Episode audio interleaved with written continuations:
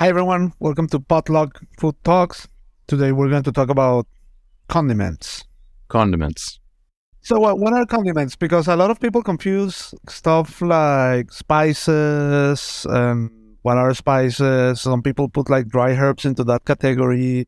My definition are like these pre-made sauces that add most of the time flavor to things, but I, I would say mayonnaise is also a condiment that adds like not necessarily flavor, but just like this sliminess and texture to whatever you're eating. Yeah, I think I, I think I agree. A condiment has to be something that's prepared. You know, like I wouldn't add spices in that. You know, a mayonnaise is an emulsion made. A chili oil is something that you make, right? All of these things, you know, for me, that, those are condiments. Worcestershire sauce, these kind of things. Yeah. Yeah, and also I think if you use, I don't know, let's say the brine use of your pickles or something like that, that's also a condiment. If you add that to a Yeah. or anything. Yeah. For me, you know, condiments are kind of like your toolbox.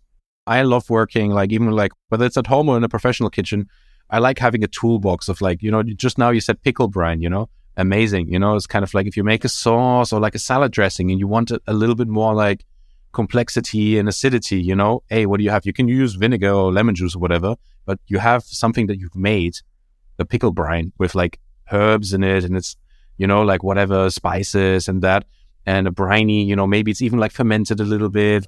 And you add that, already you've got a lot more complexity. That for me, you know, those are condiments. I really love working like that.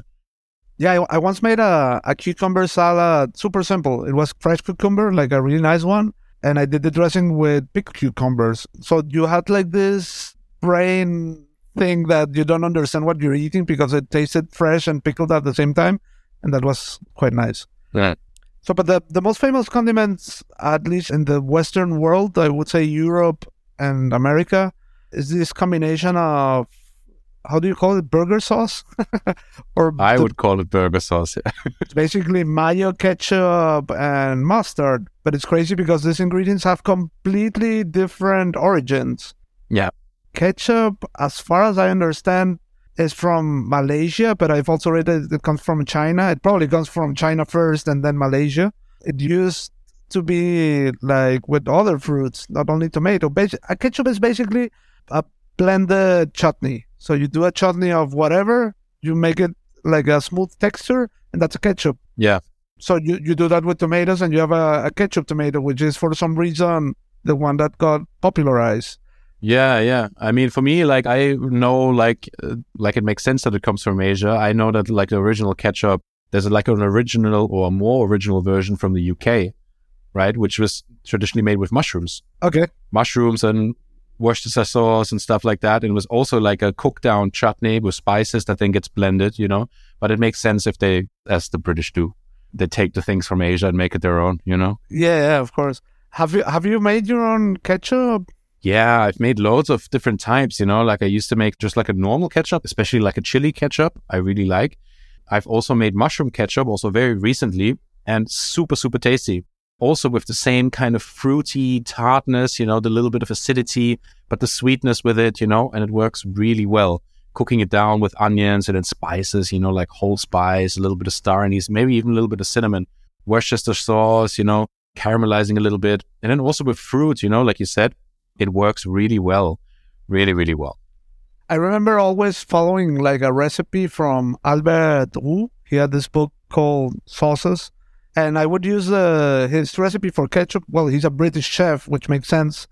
I remember no matter what ketchup he would do, it would always have a tomato and an apple base at some point. Oh, yeah. and then also the different spices so that, that there is a lot of different spices in chutney that's on one side ketchup that you would put on a burger you have mayonnaise the story that i understand about mayonnaise is that first there was alioli and then mayonnaise so like alioli is a, a much older sauce and at some point someone had to figure out how to take the garlic out of it. And the story that i know it might not be true because these recipes they don't have like a linear origin but the, the- there are like many things that happen that, that put like a salsa uh, in every table in the world. So there is this crazy thing about mayonnaise in spain that i haven't seen in any other countries that most families they make mayonnaise at home here it's quite common to see people making a mayonnaise and preferring that instead of the ones jarred. You see that a lot. That on one side, and on the other side, a lot of people here in Spain don't call it mayonnaise; they call it maonesa. And so this has its reason. Mahon is a port in Menorca in the Balearic Islands. At some point, the French uh, took the port. I don't know exactly how the story went, uh, what they found first, if they were already doing uh, mayonnaise and Mahon, or if they found like a, a garlic, the alioli one, and they took it to France and figured out how to take the garlic out, replacing, because the original, original alioli is only garlic and oil and there would be a way to emulsify this into a kind of like a mayonnaise. But they probably replaced the garlic with eggs and called it mayonnaise, like mispronouncing the the mayonesa. So the funny thing is that this term was imported back to Spain from the French to put the mayonesa word in Spanish. It's kind of like a linguistic crazy trip for for that word. Yeah, it's funny. Yeah.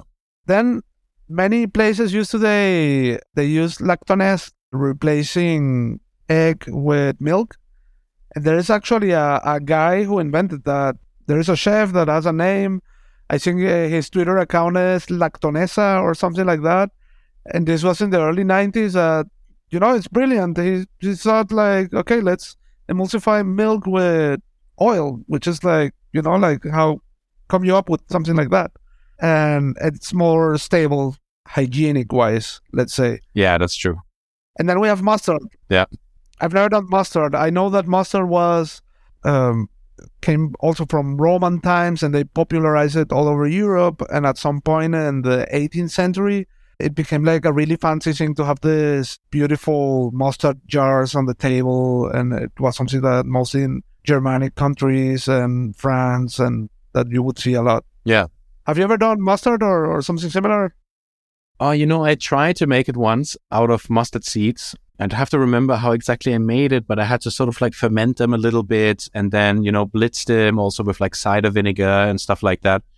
And what came out of it was something that you could definitely call a mustard, but it's not that easy to make it, you know, it's sort of like, well, I, I didn't quite hit the spot. It was all right. It was tasty enough, but yeah.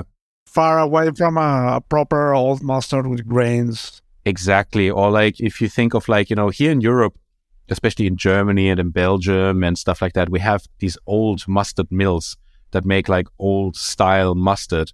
You know, now the area in Germany where I'm in, Spreewald, you know, which is a very forested area, they have traditional mustard there and it's it's it's super nice. It's really, really high quality. I don't know exactly how they make it, but the variety between mustards in Europe is crazy, especially here in Germany. I remember when I was in the UK, I was doing like an event, and I remember the the woman who was hosting the event. She was a little bit older, British woman, and she kind of said to me, she was like, because she knew I was German. She was talking about mustard for some reason. She was like, mm, "Our good English mustard, not like proper spicy, not like your German mustard." Oh man, that's awful. That that yellow. yeah, that yellow devil sauce. It's horrible. and I was like, if you walk into any supermarket in Germany right? You find 10 different varieties of mustards from very spicy to sweet to less spicy to mild. Also with flavors, with whatever, uh, estragon or whatever. Yeah, yeah.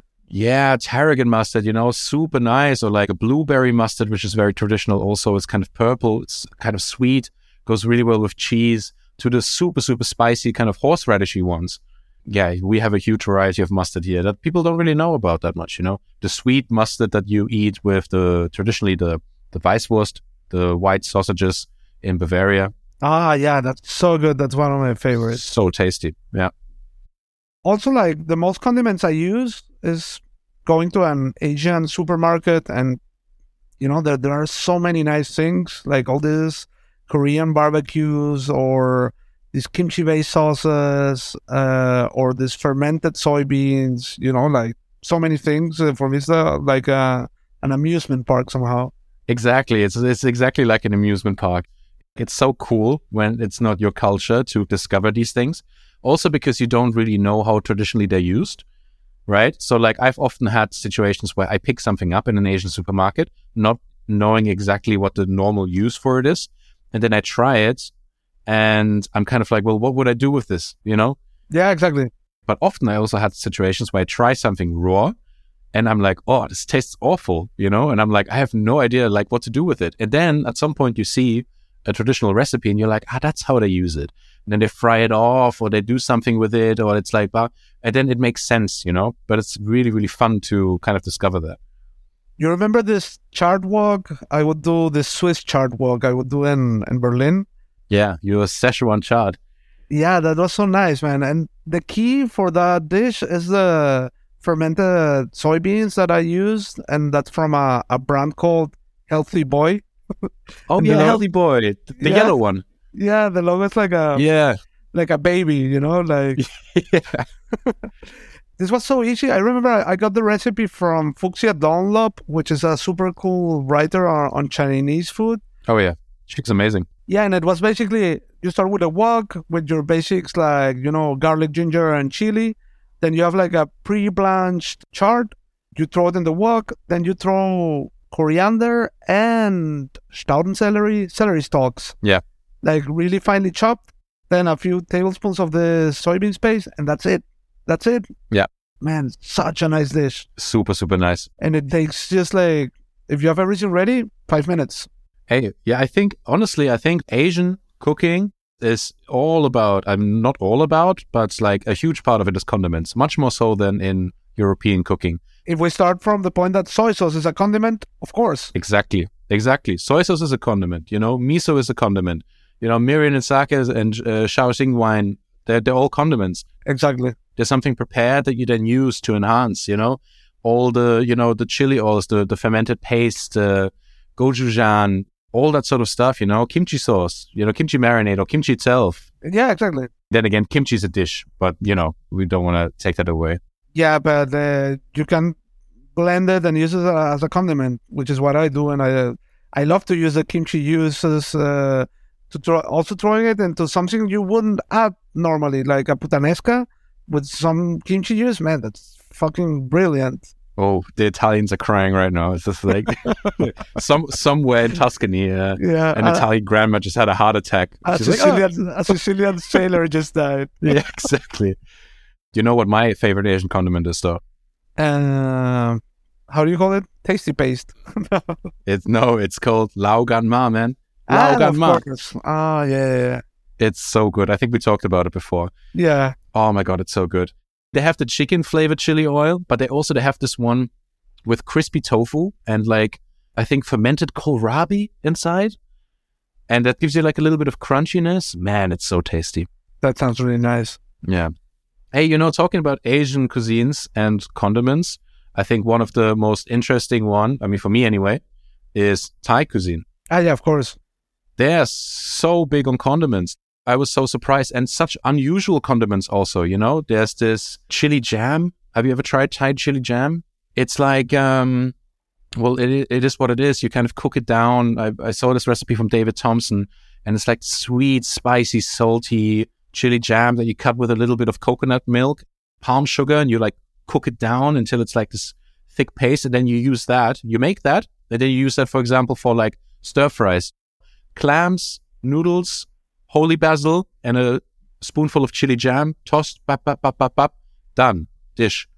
I love that sort of cooking. What comes to my mind is a dish from David Chang. He would do like this Chinese ham with uh, coffee mayonnaise. oh yeah, I haven't tried that, but it sounds like really interesting. Yeah, yeah, that's super nice. One other like condiment from Thai cooking, which I thought was super crazy, is this kind of cooked down jam but it's made with ground pork. So you basically you caramelize ground pork with like sugar, and then you cut it with fish sauce, etc., and, and chili and blah, and you cook it down until it's this really intense paste, and you eat that. Traditionally, it's eaten that. It's called what's it called? Nam prik ong, I think it's called nam prik ong. You have it in a little bowl, and then next to it you have like fresh vegetables and herbs and stuff like that, and salad leaves. And you take this like these fresh condiments, and you dip that into this pork jam and eat it. Oh man. And for me that's super cool, you know, like That sounds so nice. For us it's counterintuitive to like take a meat and cook it into like a condiment to then be eaten with vegetables. It's like the other way around, you know? For instance, here in Bar Antonio, they add, you know, mojama, which is this Yeah. tuna ham, so to say, like a, Yeah. a tuna charcuterie. They do like, it's kind of like a mojama powder on top of the ensaladilla rusa, which I think is just brilliant. Oh, they do that? Yeah. Their ensaladilla is amazing. Huh? I never even realized it had mojama on it. Yeah.